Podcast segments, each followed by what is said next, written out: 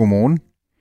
Du lytter til klip fra ugen, som er programmet, der giver dig, der lytter med, de vigtigste highlights fra ugens Kreds udsendelser. Kreds, det er Radio 4's daglige kulturprogram, og øh, her til morgen, der skal du høre det allerbedste fra uge 37, hvilket blandt andet inkluderer geraniumkokken Rasmus Kofod, der giver den nu 60-stjernede Michelin-restaurant Noma et par gode råd. Det handler lidt om den italienske forfatter Dantes 700 års dødsdag, og lidt om, hvad der er blevet kaldt den bedste historiske film i overvis, nemlig Margrethe den Første med Trine Dyrholm i hovedrollen. Mit navn det er Mathias Wissing. Velkommen til.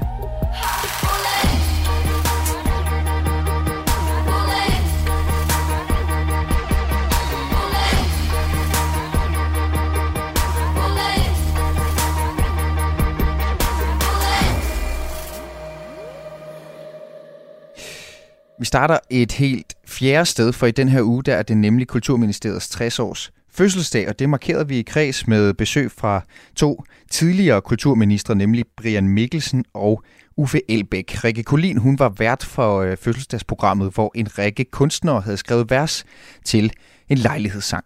Jeg kan jo lige starte med at spørge jer begge to, altså det her med at være kulturminister, var der ikke sådan rigtig, rigtig mange receptioner og åbninger og kager, man hele tiden skulle drøne til? Lidt eller i dag i virkeligheden?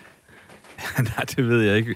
Altså, det er klart, det er, det er et ministerium, hvor man er meget ude. Øh, du er ude og, og se på udstillinger og forestillinger og koncerter. Men det der med at gå til receptioner, det synes jeg faktisk ikke var det, der bredte det. Altså, det var mere premiere, og det var åbninger af udstillinger, end det der med at stå med et glas i hånden. Kan du også genkende det billede, Brian? Ja, man bliver inviteret til 20 ting om dagen, men det er jo fordi, der sker så meget i, i kulturlivet. Og det er også receptioner. Jeg ved ikke, der er jo ikke sådan, det er ikke sådan receptioner, man sådan ser på film med, med vinglas og, og, og små kanapéer, men det er faniseringer til billedkunst. Det er øh, debatter om kulturvilkår inden for hele den diversitet, der er inden for, for kulturens verden. Men jeg har aldrig fået så mange invitationer i mit liv, kan jeg så sige. Jamen, jeg er glad for, at du tog imod den i dag. Og det er jo sådan, Brian, det kan lytteren måske også godt høre, du er jo med over en linje, så du må altså nøjes med en uh, imaginær Otello-lavkage, fordi uh, her i studiet, der byder vi altså på Otello-lavkage, og så min producer, Rebecca i studiet. Rebecca, har du lyst til lige at skænke os et lille glas portvin? Det tænker jeg er sådan uh, godt i anledningen. Øhm, lad mig lige starte med sådan helt kort, øh, Uffe, at sætte ord på det ministerium, som vi fejrer i dag. Altså, hvad betyder den her fødsel af Kulturministeriet for dig? Jamen, jeg synes jo, at Kulturministeriet det er det allervigtigste ministerium, vi overhovedet har. Øh, og det lyder selvfølgelig som banalitet at sige som gammel kulturminister, men, men jeg synes jo, at øh, øh Kulturministeriet burde spille en langt, langt mere øh, central rolle i forhold til alle de andre ministerier. Øh, og igen, altså det er jo flosklernes øh, parade, ikke? Eller det her, når man skal snakke om kultur og kunst, men men, men hvis vi ikke havde kulturen og kunsten, altså hvad var det så for et samfund, øh, vi var blevet? Øh, og jeg synes jo, at... Øh, og jeg er meget, meget præcis på, at der er forskel på kultur og kunst, vil jeg lige understrege som sådan en indgangsbønd. Men, men det at, at, at skabe en identitet og en sjæl og en dannelse hvis jeg må bruge så øh, dyrt et ord, mm. øh, i et samfund som det danske, der, der er Kulturministeriet fuldstændig afgørende. Og det er et ministerium, som har et potentiale, som er uforløst, synes jeg. Altså, nu ved jeg, at Brian han sidder jo i dag i en erhvervsorganisation, men gør øh, et kæmpe arbejde for også at tænke på kulturen og kunsten ind i, i en mere kommersiel sammenhæng. Og jeg synes jo, at øh, kulturen kan, hvis man kobler det rigtigt med de andre øh, politikområder, som for eksempel udenrigspolitik, eller byudvikling, eller socialpolitik, så kombinationen med kunst og kultur, det skaber en ekstra øh, værdi. Og så har, har det selvfølgelig sin egen værdi, men, men jeg synes bare, at øh, der er et enormt uforløst potentiale i forhold til, hvad kunst og kulturen, hvilken rolle den kan spille i, i samfundet. Altså, øh, Brian, du, er jo, øh, du var jo simpelthen siddende i syv år på den her post som kulturminister, så jeg tænker også, du har jo oplevet øh, et og andet. Det, som Uffe siger her, det her med, at kulturen, den, den også kanter sig ind i, hvad kan man sige, alle andre led af, af samfundet. At, var det også det, oplevelsen i, hvad kan man sige, i din tid som kulturminister, og ikke mindst nu, hvor du sidder på, på den anden side ude i, ude i erhvervslivet? Ja, kultur er jo øh, det, der binder os sammen som danskere, og det er vores DNA.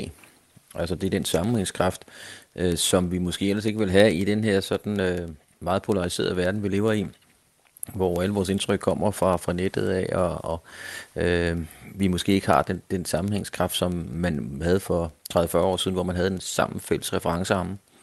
Så derfor bevæger det sig ind i alle ledere og kanter af vores samfund, og forhåbentlig endnu mere, og forhåbentlig får vi også talt det op, så folk øh, kan se, hvor betydningsfuldt det egentlig er, at vi, vi har en stærk dansk kultur, nogle kunstnere, som virkelig giver den gas, hvad enten man er billedkunstner, musiker, skuespiller, eller forfatter, eller hvad, hvad man laver, så skal der være plads til dem.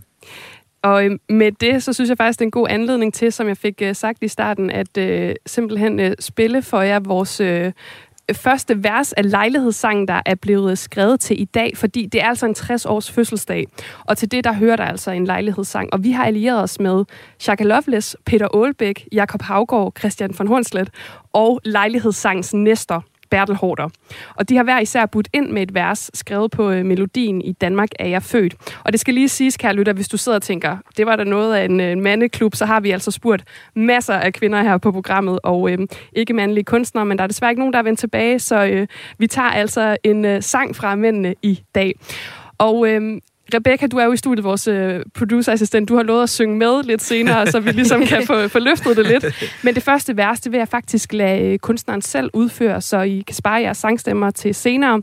Så her skal vi altså høre øh, første vers sunget af Shaka Loveless. Hvad er det for en kraft, der holder sammen? På det, som egentlig kun er ren idé. Når mørkets køb man flår os fra hinanden, er kulturen det lys, jeg holder ved. Når falske grænser står, og ånden lukkes inde, der mangler sjælen rummet til at skinne. Du åbner mig, viser en anden vej. Det var altså øh, første vers her, indsunget af øh, Shaka Loveless. Hvad, hvad siger I til det? Jamen, det er da smukt. Ja, jeg synes også, det er en god, øh, en god start. Altså, den her kraft, der holder sammen, han er jo, altså, den anden linje er jo her på det, som egentlig kun er ren idé. Altså, kultur er jo det, vi, vi gør det til, øh, og idéer og forestillinger og tanker om livet, så jeg, øh, jeg er meget tilfreds med den her start. Hvad siger du, Brian? Jeg kan godt lide ham. Øh, jeg synes, det var udmærket. Men, men, øh, men det er jo meget mere end det. Øh, og det var jo årsagen til, at jeg synes faktisk, det var det sjoveste øh, job, jeg nogensinde har haft i mit liv, det var at være kulturminister, fordi det rummede jo en dybde og en bredde, og også mere end der lige kommer ud til udtryk i det her afsnit med det der. Han havde fået kun et afsnit af der sikkert, ikke? Så, lige præcis. så det var fint. Godt. Lige skudt. Ja. Og nu, nu er du jo lidt inde på det her med, hvor bredt det egentlig rummer. Vi vender tilbage til den her fødselsdagssang øh, senere, men jeg kunne godt tænke mig ligesom at, at lære fødselaren, altså Kulturministeriet, lidt bedre at kende, og måske også få nogle gode anekdoter på bordet. Øh, Brian, du er efter sine en af de få ministre, som selv valgte posten som øh, minister i Kulturministeriet. Hvordan kunne det være, at det lige præcis skulle være det ministerium i sin tid? Øhm, ja, det gjorde jeg faktisk. Øh, og øh, nu er vi jo kommet forbi historien. Nu er jeg ikke politiker længere, men jeg har, tror jeg, fået tilbudt alle ministerposter, på nær lige statsministerposten, øh, og valgte at fastholde at være kulturminister. Øh, fordi jeg synes, det er det vigtigste øh, ministerium i forhold til, til holdninger, i forhold til, hvad der betyder noget for danskerne.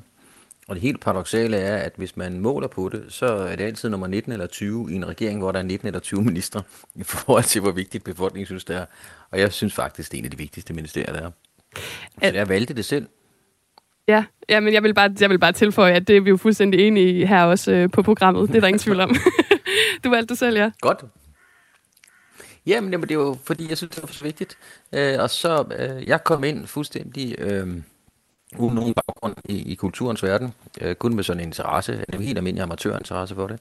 Øh, og faldt fuldstændig for den verden, og de mennesker, som er i den verden, som er engagerede, som er dedikerede, øh, altså nogle af de spændende mennesker, jeg nogensinde har mødt i mit liv, og som jeg stadigvæk har en masse venner fra. Øh, så, så det er også, øh, udover det var et arbejde, øh, udover det to øh, mange timer om dagen, øh, så var det sjovt og interessant, og så har det, det har givet mig noget resten af mit liv, en, en kæmpe interesse for kulturen og kunsten, og også en forståelse af de dynamikker, der er i det, øh, hvor, hvor man jo pugter døgnet rundt for sin kunst, fordi man gerne vil ud med det, man laver. Og ikke så meget for at blive famous, som mange andre unge måske gerne vil i dag, men fordi man gerne vil ud øh, med nogle budskaber og det, man laver. Mm. Og Uffe, man kan sige, Brian havde jo en uh, lang periode på mm. posten. Du var kun uh, kulturminister, siger jeg godsøjne, i et enkelt år. Men hvad var det for et år? Hvordan endte du på den post? Altså, forskellen med, i forhold til uh, Brian, det var jo, at jeg havde arbejdet med kultur en, jeg havde sagt en menneskealder, ikke? Altså, jeg har altid øh, haft en aktie i kulturlivet, og har jo også siddet som øh, formand for kulturelt udvalg i Aarhus, da jeg sad i byrådet i sin tid der, øh, og, og havde også været formand for Kulturministeriets udviklingsfond, inden jeg så trådte ind på den store nationale politiske scene. Øh, og jeg fik jo et opkald øh, fra Margrethe Vestager øh, dagen før, at øh, regeringen skulle øh, præsenteres for, for danskerne og for dronningen øh, tilbage i 2011.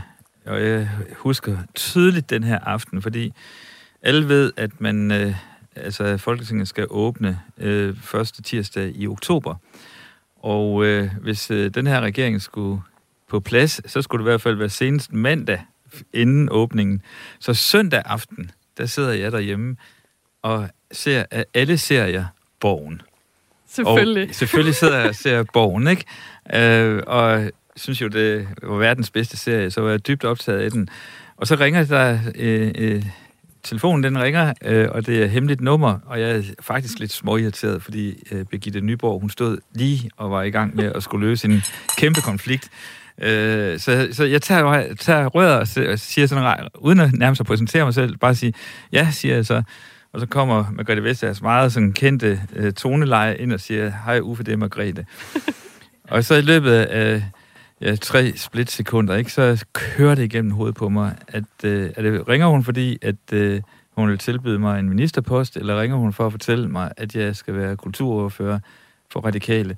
Jeg var lige blevet valgt ind øh, det år. Ja. Så jeg håbede sådan, at jeg blev kulturordfører. Men øh, så tilbød hun så, at øh, nej, hun spurgte, har du lyst til at være kulturminister? Er du sindssyg, mand? Altså, jeg blev sådan helt nærmest helt tavs øh, i telefonen. Altså, øh, det, det, var det, det, altså, det, er det bedste. Altså, det mener jeg stadigvæk. Altså, det er det, og det tror jeg, Brian er meget enige om, at øh, vi, vi synes, det her det er det allervigtigste, det er vi. ja, allervigtigste ministerium.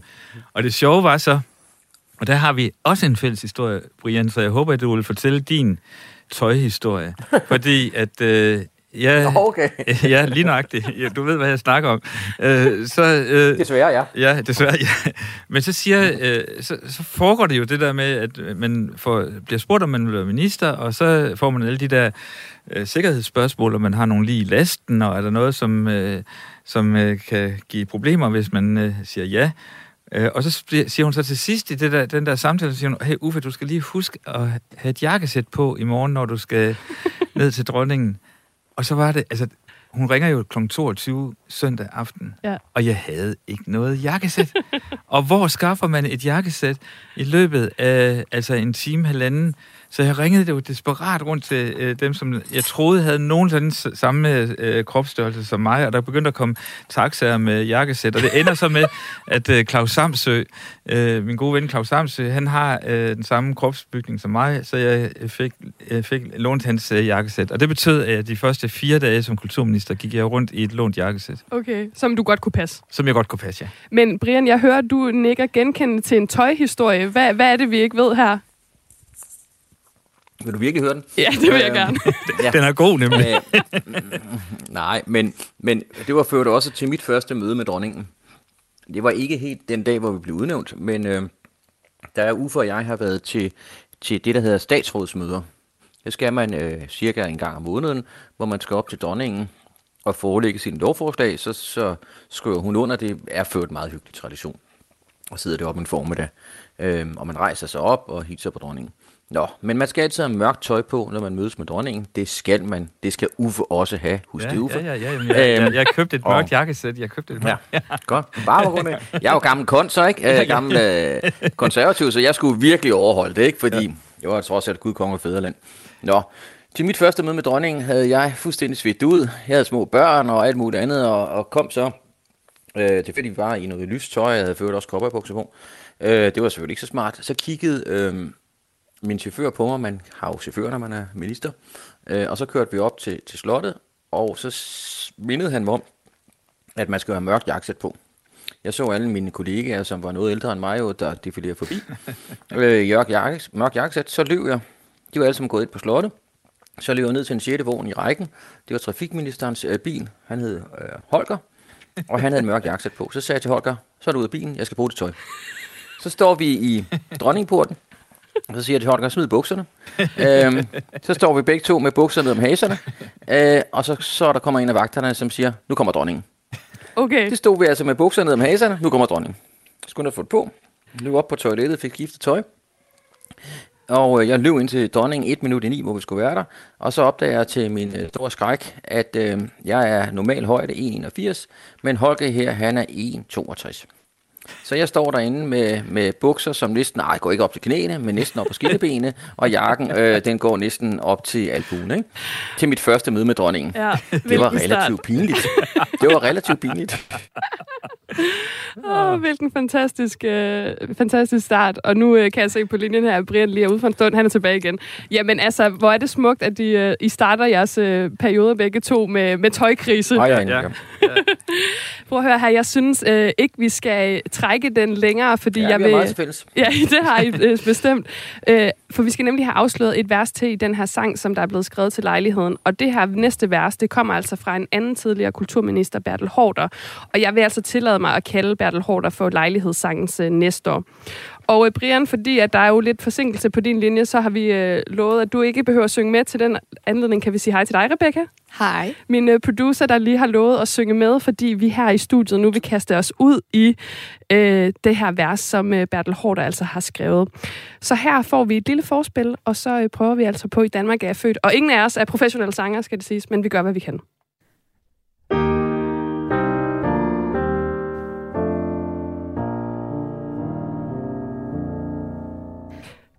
Naturen er mit alt, og var det længe. Musik og kunst og alt, hvad ånden kan. Desværre handler det nu mest om penge. Og om de folkevalgtes uforstand. Den danske friske mand hvor Danebroen vejer. Giv ham en håndboldhal og så en bajer. Ham elsker jeg. Rød, hvide, rolig igen. Ej ja, det gik da meget godt. Det var altså øh, Bertels bidrag til den her øh, det var sang. gode. Tak skal ja, du have, Det skal lige siges, at øh, vi har først fået teksten lige i det her øjeblik. Ja, det er ikke noget, vi har indnået, Nej, det her. Det var stemmeopvarmning. det var stemmeopvarmning. Altså, jeg, jeg synes, i det her vers, der er jo lidt en stikpille til kulturen i dag, at det mest er håndboldhal og håndbejer, måske ikke, så det er meget, meget, meget folkeligt. Øh, hvad tænker du om, øh, om det, Brian, den her, det her vers, som øh, Bertel Hårder har skrevet?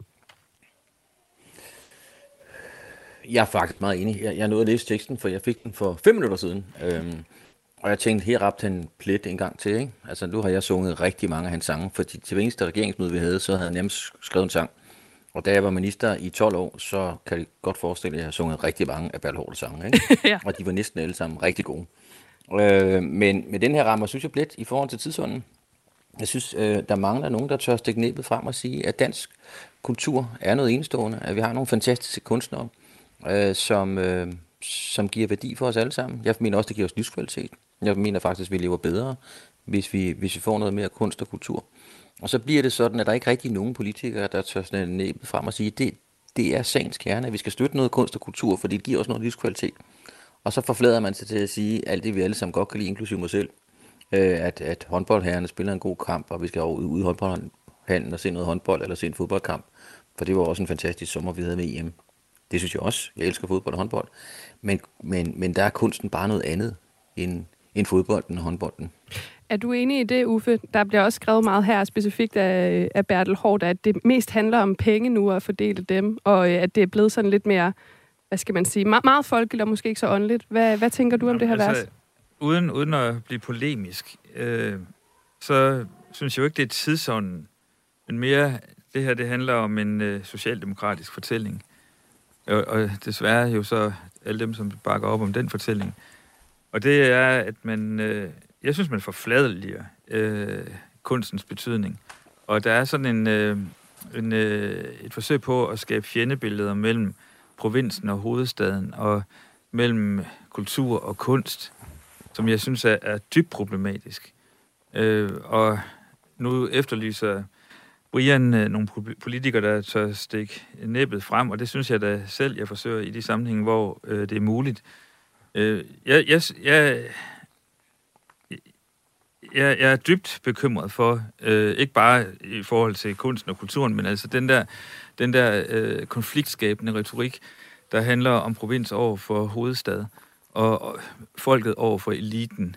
Og der kommer så kunsten og kulturen øh, i klemme, ikke? Mm. Øh, og, og jeg håber, at den nye øh, kulturminister, øh, som vi har fået, Anne Halsbo, at, øh, at hun tør altså træde ud af den fortælling og, og skabe øh, en mere nuanceret øh, sådan et sprog omkring det, og betydningen af, at ja, vi skal både have bred kultur, men vi skal i sandhed også have elitær kunst. Og, og, og, og hvorfor siger jeg det? det? Det er fordi, at jeg ser kunsten som øh, sådan grundforskning i det at være menneske. Altså, det er det sted, hvor du kan komme ind og mærke dine egne følelser, også dine, dine ubehagelige følelser. Og jeg tror, jeg har sådan tænkt over, mens vi allerede har snakket nu, hvorfor er det, at jeg synes, at, øh, Kulturministeriet er så vigtigt et sted? Jamen, det, det er jo fordi, det, det handler om det at være menneske, mm. øh, på godt og ondt. Øh, så jeg, jeg er meget enig i Bertels øh, øh, stykke her, og jeg er også enig i det, som øh, Brian sagde lige før sagde øh, Uffe Elbæk, og med Brian, der mener han Brian Mikkelsen, og de har det til fælles, at de er tidligere kulturministre og var på besøg hos Rikke Kulin i torsdags. Udover Shaka Loveless og øh, Bertel Hårders vers, så havde også Peter Olbæk, Jakob Havgård og Christian von Hornslet komponeret et par strofer, og dem kan du høre ved at finde Kreds som podcast.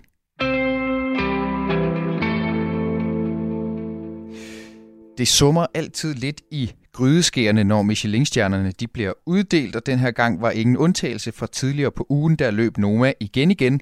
Med overskrifterne den her gang, der blev de nemlig tildelt hele tre stjerner, hvad de faktisk ikke har prøvet før.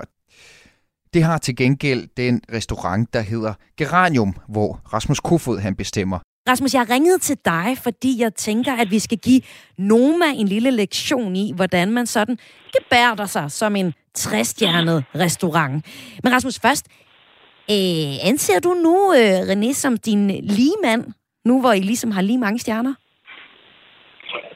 René har altid været en øh, meget inspirerende øh, kok og en øh, rigtig god øh, kollega, og har gjort rigtig meget for Danmark og gør det stadigvæk. Øh, vi lever på mange måder lidt det samme liv. Vi har begge to uh, travlt med vores tre børn, og så driver vi en uh, restaurant, som er internationalt uh, kendt. Uh, men også restauranter, som er meget forskellige, og det synes jeg jo er det mest fantastiske, at vi kan have to træstjernede restauranter i Danmark, som er så forskellige, som de faktisk er, og give uh, to rigtig store oplevelser, men på hver deres uh, måde. Og, så, og nu er I så på niveau? Ja, altså Noma har jo altid været et fantastisk sted, og altid øh, været en god okay. restaurant. Altså, yeah. Som jeg også siger, den er meget anderledes end øh, Geranium. Og hvis du faktisk kigger på de 64 stjerne restauranter i Norden, så er der enormt stor diversitet iblandt dem. De er så forskellige, men alligevel er de på sådan et øh, ekstremt højt niveau.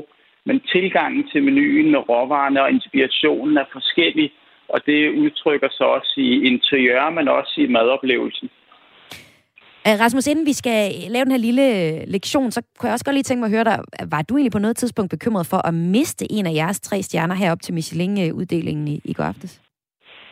Øh, jeg vander ikke så meget den øh, plante, fordi det er klart, der er jo et stort pres. Når du først får de her tre stjerner, så, fortæller, eller så forventer alle, og inklusiv dig selv jo også, at du ligesom bevarer dem. Mm. Øhm, men jeg har jo altid trives meget godt under det her pres. Det tror jeg ikke er alle, der gør. Øh, og det er jo også et stort ansvar at få dem. Men i virkeligheden skal man jo bare gøre, som man hele tiden har gjort, og ikke tænke så meget over det, og så i virkeligheden nyde den her oplevelse. Øhm, og også huske at fejre det. Altså, vi skåler også på øh, geranium. Vi er også glade. Altså, fordi det der med, at du, du, når du har fået de tre stjerner, eller en eller to, så er det jo ikke øh, ens betydende med, at du bare får dem tilbage hvert år. Altså, du skal arbejde hårdt for det og målrettet og holde et konstant niveau, og det, det skal man også fejre. Mm. Og øh, derfor fejrer vi det med et skål og et glas champagne og nogle store krammer med personale på Geranium på fredag eller lørdag. Men, men Rasmus, hvis I nu ikke, altså hvis I nu er blevet trukket tilbage en af stjernerne, hvad, hvad, hvordan ville du ja. så have haft det i dag? Øh, det vil jeg ikke have haft det godt med, det er klart. Øh, men jeg tænker slet ikke... Øh, og så var det jo noget med, at der var et lille opkald. Den der. Ja. ja, det er rigtigt. Jo, jo. Altså normalt, jeg, jeg tænker ikke i de, de baner. Men jo, det er rigtigt. Jeg fik faktisk et opkald fra Michelin-guiden her for 14 dage siden.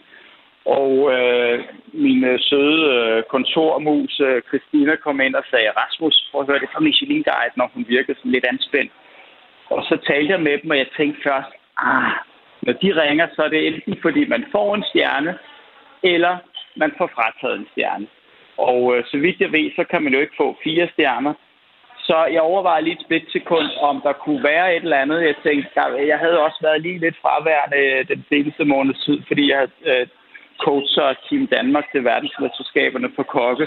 Og så skød jeg også bare den øh, tanke ud til hjørne, fordi nej, vi er jo langt bedre nu, end da vi modtog de tre stjerner. Okay, så, øh, okay. Så, I har styr så, på det på Geranium. Ja. Vi har, øh, vi har styr på det, ja. Jeg kunne tænke dig lige sådan en, en, en lille lektion til Noma i, hvordan man sådan øh, gebærder sig som, en træstjernet restaurant. Altså, at gå fra to til tre stjerner for en restaurant er jo ikke sådan en, en øh, automatisk forfremmelse baseret på ancienitet. Øh, ifølge Michelin-guidens øh, direktør, Michael Ellis, i hvert fald i 16, der, der skal inspektørerne have spist hele 6-10 måltider på øh, det pågældende sted i løbet af et år, for at man ja. kan overhovedet komme i betragtning til at få en ekstra stjerne. Ja. ja. Det har Noma fået nu. Hvad skal de huske på lige nu, hvor de står som restaurant med tre stjerner? Ja, først og fremmest vil jeg sige tillykke til Noma. Det er fantastisk. Og øh, altså det at opnå tre stjerner er jo noget af det største, man kan inden for vores métier. Øh, så det skal man huske at nyde. Så jeg vil sige, det her med at nyde det her smukke øjeblik, vi mennesker, vi har brug for øh, skulderklap, og det her er et gastronomisk skulderklap af de helt store, hvor man bliver klappet på begge skuldre samtidig med, at man får en øh, kærlig øh, krammer. Øh, og det skal man nyde, fordi det bliver også hverdag igen. Uh, men så skal man på en eller anden måde prøve at have den her glæde med sig. Og uh, hvad enten man mister stjernen, eller man bliver ældre, så man, vil man jo altid have opnået det.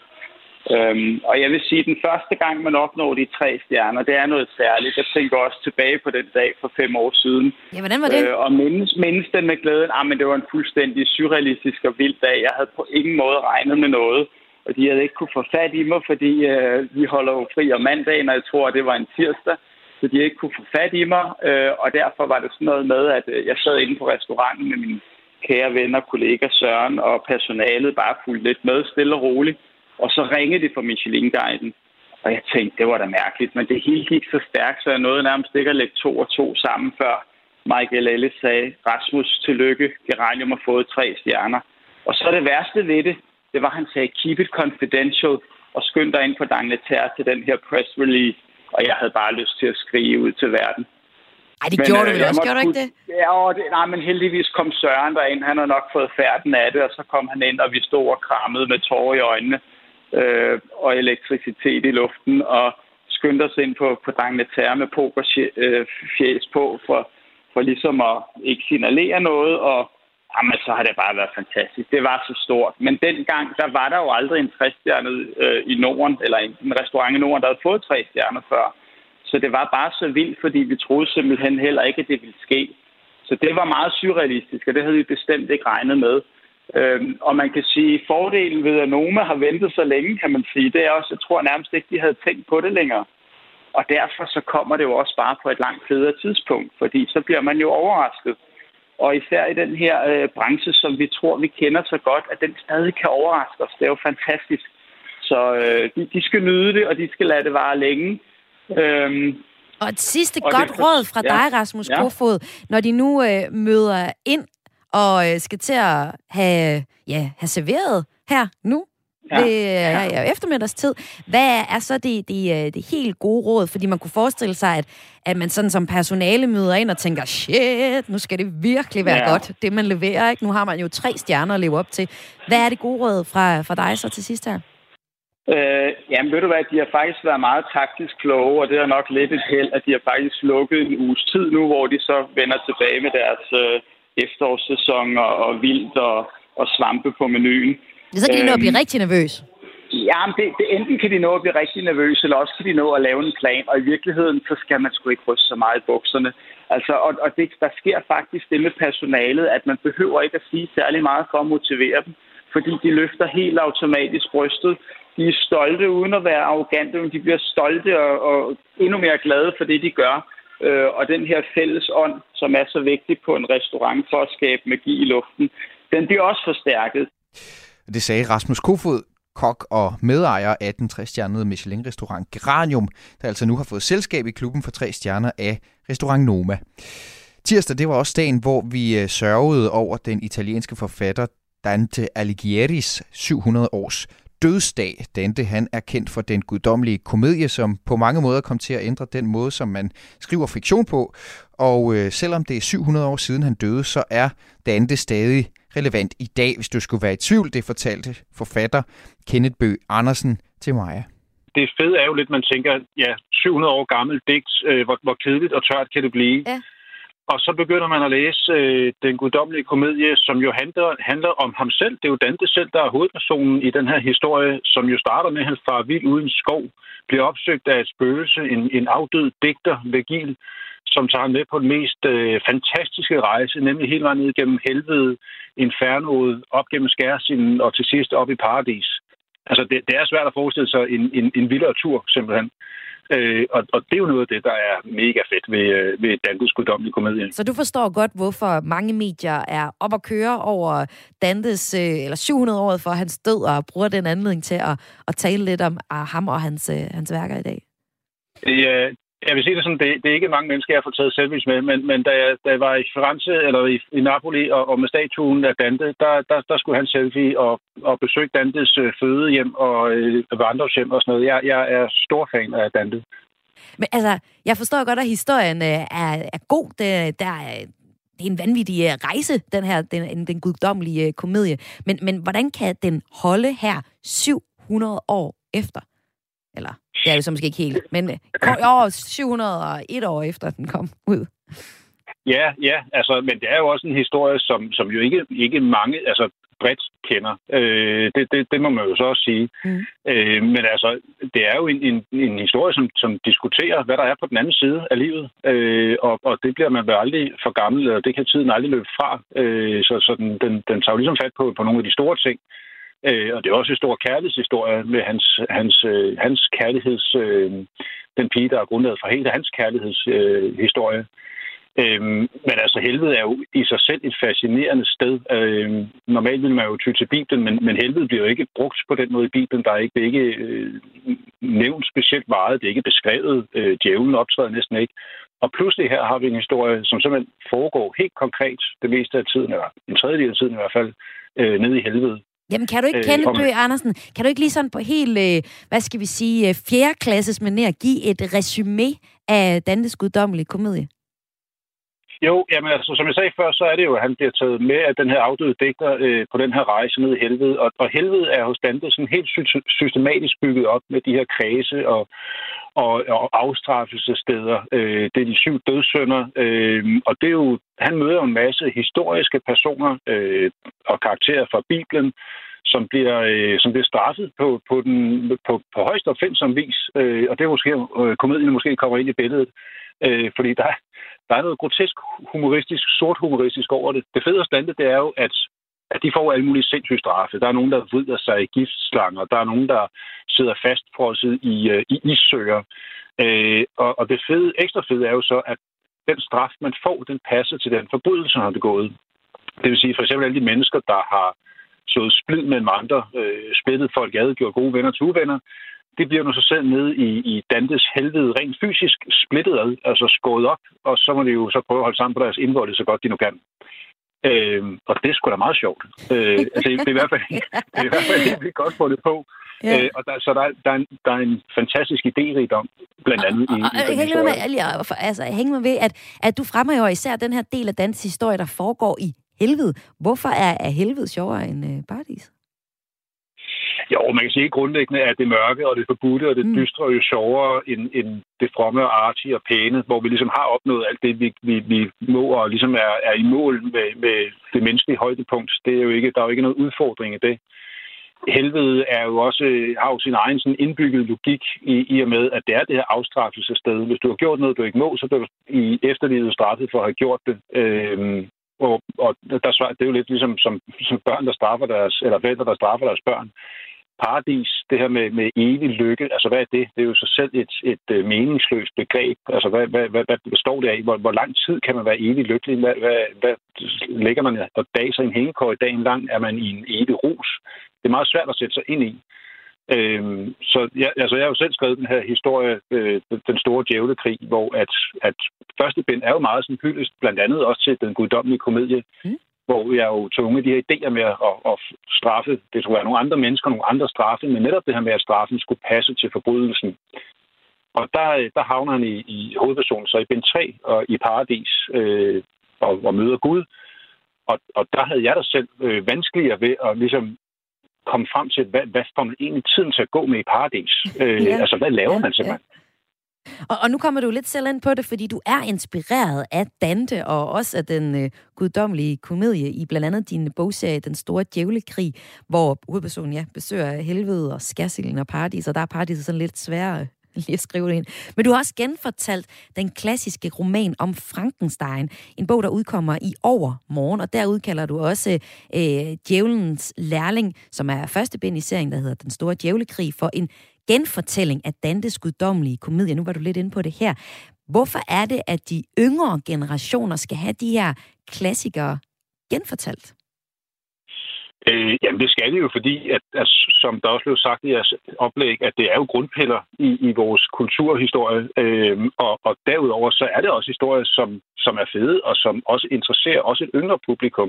Det er jo selvfølgelig ikke et børnehistorie. Frankenstein blev jo ikke skrevet til børn, øh, men den har stadigvæk en fascinerende drivkraft. Jeg vil sige, den, min genfortælling af Frankenstein er, er jo den rigtige historie. Det er den, jeg gerne vil fortælle øh, Mary Shelleys oprigtige historie, mm. så tro mod den, som jeg kunne være. Hvor den guddommelige komedie, kan man sige, ligger mere under, mellem linjerne mm. i, øh, i Djævelens Lærling, hvor jeg mere bruger det som et afsæt for det her helvede. Altså, hvordan fungerer det her helvede? Man kan sige, at Dantes guddommelige komedie er jo så mere sådan en slags øh, politikken, øh, turen går til helvede, øh, som, som, som ligesom beskriver det helvede, hvor jeg skulle have en helt konkret handling også til at foregå. Øh, så, så mit helvede minder mere, øh, der er fordømte sjæle, men, men også lidt provinsbyagtigt. Altså de her djævle dæmoner, de bor også i huse, og de har også øh, arbejde, der skulle passe osv. Som en hver provinsby. Kenneth Andersen, lige her til sidst. Øh, værket hedder jo Den guddommelige komedie, men det er ikke et teaterstykke, og der forekommer ikke sådan en latter i historien. Altså, hvad, altså, det er en usjov komedie, eller hvad er det egentlig? Ja, det er nok svært at kalde den på den måde en, en komedie, medmindre man lige altså, synes, at øh, de her afstraffede ting er enormt godt fundet på, og på den måde lidt sort humoristiske. Ja, ja. Øh, men, men, men altså, jeg synes, det var helt vildt sjovt. Øh, sindssygt godt fundet på. Øh, og, så, og så vildt at tænke på, jo, det er jo over 700 år siden, at den blev skrevet, øh, synes jeg, og, og stadigvæk vedkommende og fascinerende i, i hele sin, sin komplekse opbygning af det her helvede, som, som man jo kan lade være med at drage så fascinere sig af sagde øh, forfatter og Dante-læser Kenneth Bø Andersen til Maja i tirsdags. Du lytter til klip fra ugen med mig, Mathias Wissing. Jeg er til daglig journalist på Kreds, men den her morgen underholder jeg dig med programmets highlights fra ugen, der næsten er gået. Jeg slutter med et indslag om en ny film, Margrethe den Første hedder den, som zoomer ind på nogle ganske få dage i det herrens år 1402, hvor Margrethe den Første hun har samlet DK, Norge og Sverige i Kalmarunionen. Og når det kommer øh, historiske film i biografen, så er det lidt af en folkesport at lede efter historiske fejltrin og fiktive friheder. Og derfor så havde vi besøg af middelalderekspert Anders Bø fra Aarhus Universitet til at finde balancen. Maja, hun lagde ud med lige at præsentere historien. Den historiske film Margrethe den Første bliver af anmelderne i dag kaldt den bedste historiske film i årvis. Men historien holder ikke sådan helt 100 procent, vurderer ekspert i middelalderen. Min dronning. Kan en mor genkende sin egen søn, og vil hun det, når det gælder landefred? Det er omdrejningspunktet i instruktør Charlotte Seilings film Margrethe den Første, der har premiere på torsdag. Vi har skabt den nordiske union sammen. Og til foråret, der bliver min søn kong Erik forlovet med prinsesse Filippa af England. Og så er der ingen, der våger at gå i krig mod os. Filmen tager udgangspunkt i året 400, 1402, hvor Margrethe den Første har samlet Danmark, Norge og Sverige i Kalmarunionen. Den øh, nordiske union på, på det her tidspunkt er omgivet af fjender, og hun styrer filmen igennem sammen øh, med sin adoptivsøn, kong Erik, altså den her nation. Og kong Erik han skal så giftes med Englands prinsesse for at danne en alliance. Dronningen ønsker fred, det er rigtig tydeligt, når jeg ser filmen, og det ser også sådan ud til at lykkes. Lige indtil en mand, der siger, at han er hans søn, dukker op. Mine herrer, tillad mig at spørge om deres navn. Jeg er kong Ole Fåkonsson. Hvem er det, som sitter på min trone? Hvem er det? Den eneste sande konge, der er her, han sidder lige præcis på tronen der. Hænger ikke en mand, vi ikke ved, hvem er. Den mand er ikke. Du gav ham en smuk begravelse. Ja, men jeg så ham aldrig dø. Jeg så ham aldrig dø, siger Trine Dyrholm, der spiller Margrethe, den første her i filmen, til Søren Malling, der spiller biskop og er en anden hovedperson i filmen. Og faktisk var der ingen, der så hendes søn dø. Og det er det, der er problemet i filmen her. For hvordan ved hun med sikkerhed, at det ikke er hendes søn, der pludselig og ekstremt ubelejligt dukker op midt i, at hendes nye adoptivsøn skal giftes med England. Og altså, det hele skal til at stå stærkt, og de skal danne en stærk alliance mod Tyskland.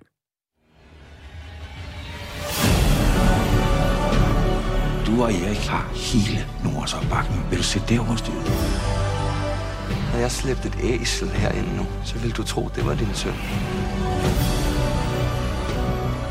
En mor, der ikke kan genkende sit eget barn. Jeg prøver at finde ud af, hvad der skete den dag, min søn døde, Jens. Du husker da, hvem jeg er? Hvad?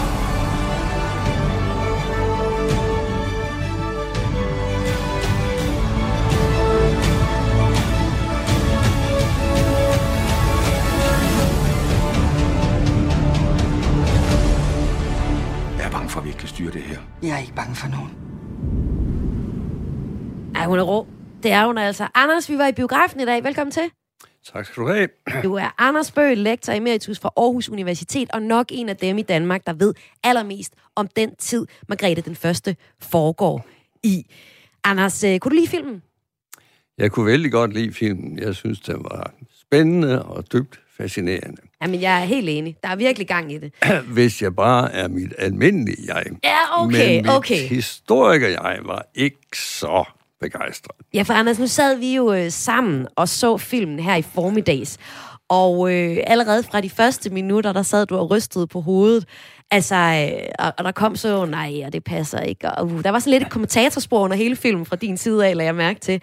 Men altså, da jeg så den, så, eller så den, hvis jeg ignorerede dit kommentatorspor, så tænkte jeg, det virker meget troværdigt. Det er noget med nogle krige og nogle alliancer og en konge, der skal giftes med en prinsesse, og det hele er, er egentlig en, en super øh, sej Margrethe den første, vi, øh, vi ser her øh, en historisk fortælling i. Altså, var, var den tro mod den faktiske historie, Anders Bøge?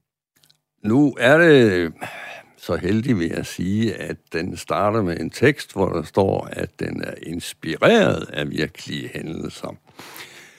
Den skriver altså ikke, at den er bygger på virkelige hændelser. Og rigtig mange af de der hændelser var bestemt ikke virkelige. Uh, en hel del af det, vi ved, går den direkte op imod. Nu uh, snakker nu om de der alliancer. Frygten for den tyske orden, og en alliance med England, som skulle hjælpe Norden mod den tyske orden. Okay, lad os til England først. Den engelske konge foreslog en øh, militær alliance. Den nægtede regeringen at gå ind på. De ville ikke allieres med England, for England var i krig med Frankrig. Det ville Margrethe ikke blandes ind i.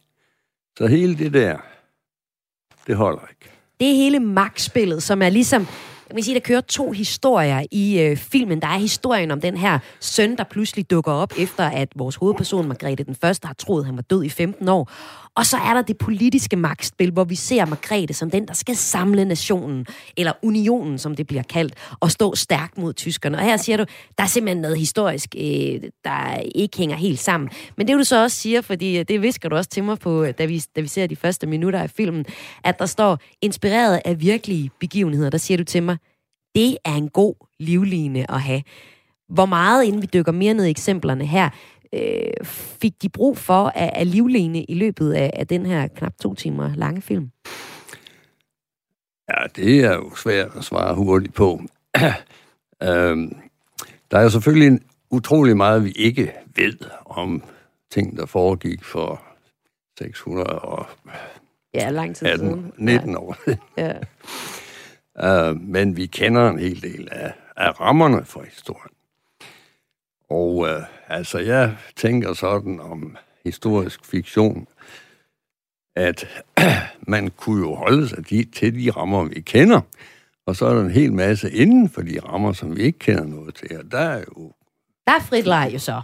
Der er fri leg for fantasien, ja. Altså jeg vil sige, det overrasker mig, det der med, at, at de, de store nationer, hvordan de bekriger hinanden, at det er et sted, de har været kreative. Det synes jeg er sjovt, fordi der er jo masser af krig at tage fat i, egentlig. Så det overrasker mig lidt. Overrasker det dig, at det er lige der, man har, har spundet Altså, det er jo for at sætte lidt ekstra, eller en hel del ekstra pres på situationen. Ja, det, det er klart. Altså, ja. det eneste udenrigspolitiske problem på det her tidspunkt, det var, at den der bemeldte tyske orden havde besat Gotland, som jo var en del af Norden. Men uh, Margrethe var ikke mere bange for den tyske orden, end at året efter, i 1403, angriber hun Gotland med en hær. Så det er ikke, fordi hun er skræmt fra videre sans. Men det er hun altså i filmen. Der er hun samme bekymret for Tyskland. Yes. Og øh, det er jo så ligesom den ene del af det, ikke? Den anden del, som jeg synes er ret interessant, som vi to talte om lige efter, vi havde været inde og se filmen her i formiddags, det er, at øh, filmen tager fat i den faktiske historik, historiske begivenhed, at der dukker en mand op, som siger, at han er dronningen Margrethe den Førstes afdøde søn, kong Olof Håkonsson, siger han. Og så spiller de på, at ingen faktisk så, at han døde. Vel lige klip her. Jeg var i Ystad. Husker du det? Han var så tæt på. Men jeg red videre. Jeg så ham aldrig død. Du var nødt til at fortsætte. Vi skulle have samlet rigsrådet. Landet havde brug for en regent. Ellers ville det hele falde fra hinanden. Men jeg så ham aldrig. Men øh, Anders Bø, med god sandsynlighed, så så Margrethe den første faktisk sin afdøde søn. Eller der var i hvert fald nogen, der så ham død. Der har vi simpelthen et øjenvidberetning. En øjenvidberetning, ved jeg, at du ved. Prøv lige at fortælle om den. Jamen, altså historien er rigtig nok med den her person, der dukker op. Og øh, resultatet, da det når Margrethes øre, så skriver hun til højmesteren for den her tyske orden og beder om, at han bliver udleveret. Og så ledsages det af en øjenviden beretning om, hvorledes det gik til, da Olof døde den 3. august 1387. Han dejsede om i sin hofmesters arme, står der. Han var 16 år på det tidspunkt. Øh, det lyder som sådan et Christian Eriksens Eriksen øjeblik, at han pludselig får et hjerteslag og dør. Men så beskrives det meget nøje, at han bliver balsameret, og så bliver han udstillet i kirken i Falsterbybo, den by, hvor han døde. Uh, ligger på Lite Parade, som det hedder, så enhver kan komme ind og se ham. Så der kunne være mange, der kunne komme ind og se, at han faktisk var død, og umuligt kunne dukke op 15 år senere og sige, hov, der er nogen, der har gemt mig i et kloster. Jeg lever faktisk i virkeligheden. Men alligevel, så vidner historien jo så også om, at der er en mand, der kommer og siger til Margrethe, hey hov, det er faktisk mig, der er, er din søn. Og det er jo så den, det er jo den, det er den der mystik om, hvem han egentlig er, som man undersøger i filmen. Men der er det ret tydeligt i filmen, at de siger, ah, det var hendes søn. Synes du ikke det? Jo, jo. Men... Det er i hvert fald den oplevelse, man får, når man ser den, ikke? Undskyld. Men altså, der er igen en livlig ene, fordi Ja. den slutter jo med en tekst om, at i virkeligheden er der ingen, der rigtig ved, hvem denne falske Olof var. Og det vil jeg gerne skrive under på. Men, øh, men altså, der har man en livlig ene også. Så man dækker sig sådan set rimelig godt ind. Hvis man nu er historisk interesseret, øh, Anders Bøge, skal man så lade være med at gå ind og se den her film? Altså, skuer det for meget, at der simpelthen er en masse historiske alliancer, som ikke er korrekte? Eller nogen? Altså, hvis man er så meget ekspert i tiden, som jeg er, så Og det er jo, gør det er jo få, det er jo få. Ja, det er jo det. Ja. så gør det lidt ondt i maven også. Men, men jeg vil sige det mere generelt, at man skal ikke gå ind og se filmen for historiens skyld, altså den med stort H, men for historiernes skyld. Mm. For de er gode. Men de Og det var det, du sagde, da vi kom ud af biografen, så sagde du, det er svært at være kritisk, for det var en spændende film at se. Yes. Ja. Og øh, hvis man nu alligevel så er lidt historieinteresseret, kan man så få, få overhovedet få noget indblik i, hvordan øh, historien var? Altså, der var jo, de har jo gjort sig umage for at følge historien. Det er jo også helt tydeligt. Altså, det er jo et gevaldigt... Altså, var Margrethe så sej, som hun er portrætteret, tror du? Ja, det tror jeg. Altså, det kan man få ud af den. Og det gør Trine Dy- Dyrholm Søren Rasme godt i filmen her. Det har eksperter og filmanmelder typer allerede været ude og sige, og jeg, jeg synes som sådan helt almindelig dødelig, at øh, den er god. Hun er rigtig Jamen, god til at hun, spille. Øh. Hun virker også, øh, altså som jeg ofte har sagt, Margrethe den Første en af de kvinder, jeg har tilbragt mest tid sammen med i mit liv. Ja. Og hun virker helt overbevisende på mig, som, yes, sådan var Margrethe. Og jeg har faktisk læst, øh, det er øh, Trine Dyrholm selv, der siger øh, til TV2 efter weekendens gallerpremiere, at vores Margrethe, øh, den anden Margrethe Margrethe, dronning Margrethe lige nu, hun har taget titlen Margrethe den anden for at anerkende Margrethe den første, som øh, på den må, altså, som ikke på den måde var dronning. Hun var dronning af Norge, fordi hun var gift med øh, kong Håkon, men hun har haft den indflydelse, som en dronning ville have haft, sagde Trine Dyrholm. Det synes jeg også var en ret øh, fed pointe at få med til, til filmen. Bortset fra, det ikke er helt rigtigt. Der kommer historikeren igen for filan. Nå, det har hun ikke. Margrethe den anden har ikke taget øh, titlen Margrethe altså, den anden som tribute det, jamen, til den Margrethe er, den første. er fuldstændig korrekt, fordi Margrethe den Første, den eneste kvinde, der har regeret i Danmark i eget navn. Mm, på den måde, Før. ja. Hun kalder sig selv fyrste eller fyrstinde af Danmark, Norge og Sverige og så videre. Det med en dronning, ja, det betød jo bare, at hun havde været gift med den norske konge. Men uh, hun var fyrste af Danmark fra 1387 til 1396 i eget navn. Okay. Det giver hende en plads i kongerækken. Okay, på den måde. Og Margrethe den anden synes så altså, at Margrethe den første er ret sej. Kan vi jo så konkludere i det, Trine Dyrholm øh, har skudt tale. Anders Bøg, middelalderekspert, lektor emeritus fra Aarhus Universitet. Og vi to har været i biografen og se Margrethe den første og talt lidt om den nu. Tak fordi du var med. Jamen selv tak. Det var hyggeligt begge dele. Og det var øh, middelalderekspert, lektor emeritus fra Aarhus Universitet, Anders Bø, som havde været i biografen med kredsvært Maja Hall. Dermed er vi nået til øh, vejs ende i dagens klip fra ugen. Klokken den slår 6 lige om lidt, og derfor så mangler jeg kun at sige, at mit navn det er Mathias Wissing, og at jeg er glad for, at du lyttede med. Og så mangler jeg at ønske dig en rigtig god lørdag morgen. Hvad er det for en kraft, der holder sammen på det, som egentlig kun er ren idé? Når mørkets købmænd flår os fra hinanden, er kulturen det lys, jeg holder ved. når falske grænser står, og ånden lukkes inde. Der mangler sjælen rummet til at skinne. Du åbner mig, viser en anden vej.